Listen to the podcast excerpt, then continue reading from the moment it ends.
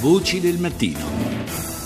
Le 6.40 minuti e 36 secondi, bentrovati alla seconda parte di Voci del Mattino da Fabrizio Noli. C'erano una volta due ricche città di provincia, Siena e Parma.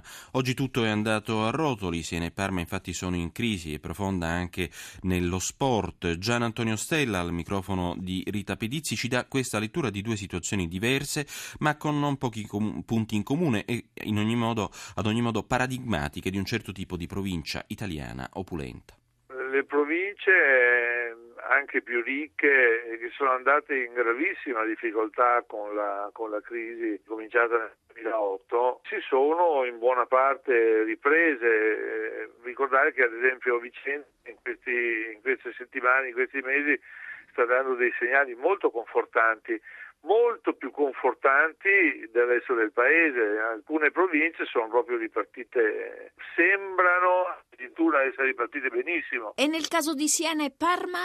Vabbè, c'è stata da una parte c'è stata una gestione scellerata di una banca che ha poco a che fare sia con uh, le congiunture astrali sia con uh, dire, i cambiamenti di clima sia con la crisi arrivata dall'America negli ultimi anni e da quell'altra c'è stata una gestione assolutamente scriteriata da una parte in comune. Vorrei ricordare che Pizzarotti, poveraccio, avrà pure i suoi difetti, però si è trovato in una situazione catastrofica, cioè gli è stato lasciato un comune che era sostanzialmente in bancarotta ed era in bancarotta perché era stato amministrato in modo sventurato da, da una destra che, che, a Parma ha fatto vedere il peggio di sé, il peggio del peggio del peggio di sé.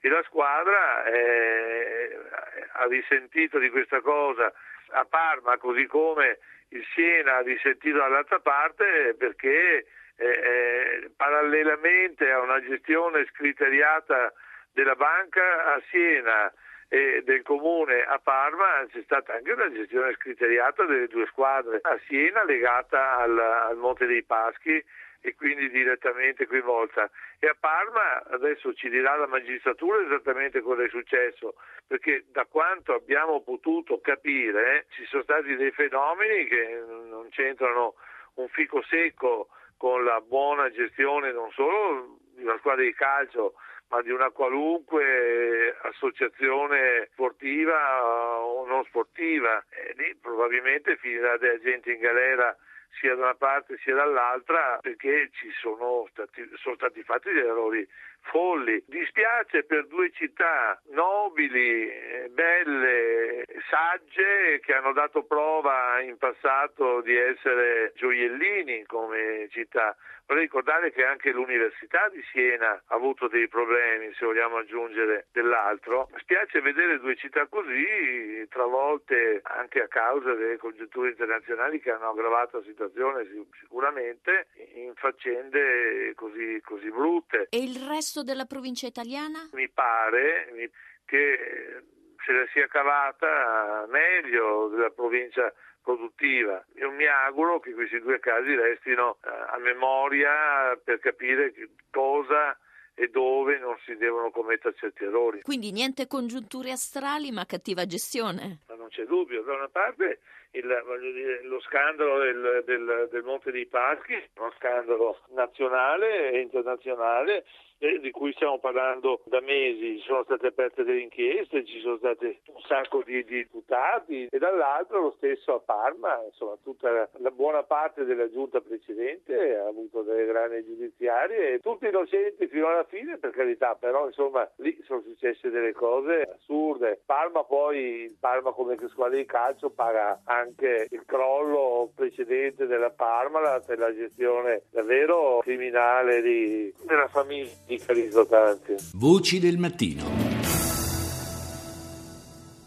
Abbiamo parlato di Siena e Parma, province ricche in crisi anche nello sport. Gian Antonio Stella ci ha dato una chiave di lettura eh, di carattere sociologico, economica, politica, ma eh, adesso abbiamo in diretta, sempre per parlare di questo tema, Marco Bellinazzo, giornalista del Sole 24 Ore, curatore del, cal- del blog Calcio e Business. Buongiorno Bellinazzo, grazie per essere con noi buongiorno a voi, buongiorno a tutti. Allora, abbiamo parlato di questo destino comune, no? nel senso che la Siena cestistica e calcistica quest'anno è ripartita dai dilettanti. Appare molto, eh, a dir poco improbabile, che Parma calcistica possa sfuggire a questo destino. Eh, tra l'altro, insomma, pare che l'unica strada sia il fallimento. Insomma, 48 milioni di scoperto con le banche, 38 con i fornitori, 18 tra tasse e previdenza, solo tra, per dare alcune cifre. E inoltre, la Gazzetta dello Sport ha anticipato che il presidente eh, Ghirardi, l'ex presidente, insomma, eh, sarebbe indagato per bancarotta fraudolenta. Eh, però forse è tutto il movimento calcistico e sportivo italiano in generale che dovrebbe riflettere su questi disastri in un modo più consapevole. Non so se mh, sei d'accordo, Bellinazzo.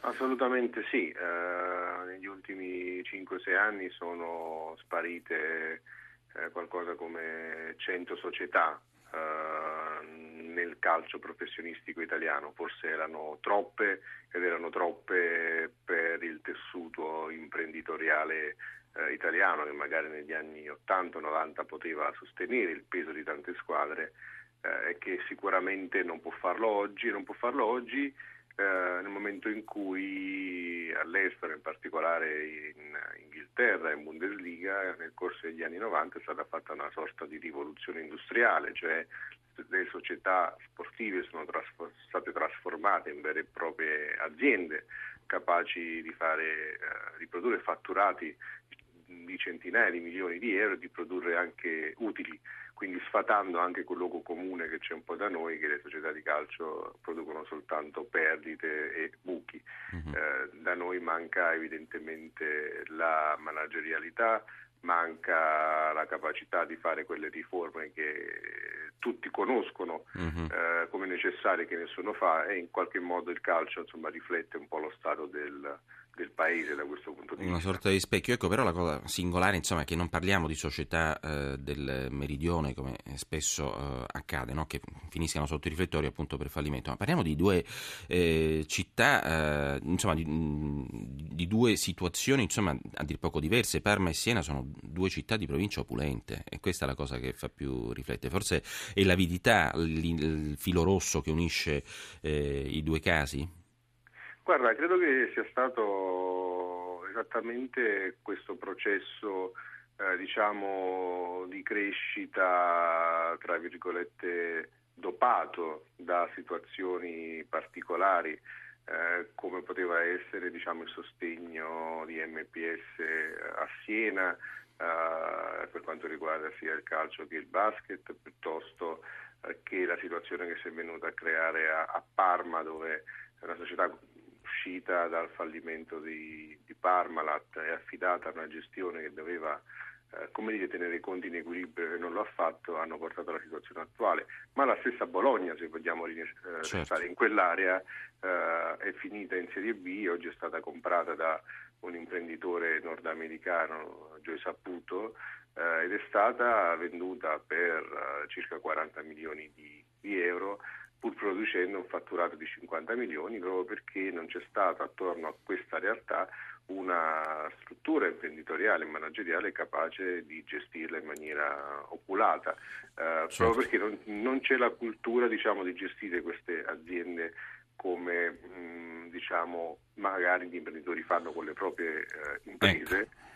e quindi c'è la tendenza magari ad affidarla ad ex sportivi che non hanno né Nessuna competenze spe- specifiche insomma, certo. sul marketing, sugli stadi, eccetera. Senti Benignazio, un'ultima domanda. Com'è possibile che da dominatori in Europa, modello di riferimento per le altre leghe, il campionato più bello del mondo, chi più ne ha più, più ne metta, ci siamo ridotti così? Cioè qual è stato soprattutto secondo te il momento di svolta, se è possibile individuarne uno e che rimedi sono suggeribili, anche se già in qualche modo l'hai suggerito, c'è una maggiore managerialità, una maggiore capacità Io credo che guarda, un momento di svolta mh, c'è stato il, il, 2010 quando l'Italia ha perso la gara per l'assegnazione degli europei del 2012 e non l'ha persa come poi è accaduto per il 2016 con la Francia ma l'ha persa con Ucraina e Polonia.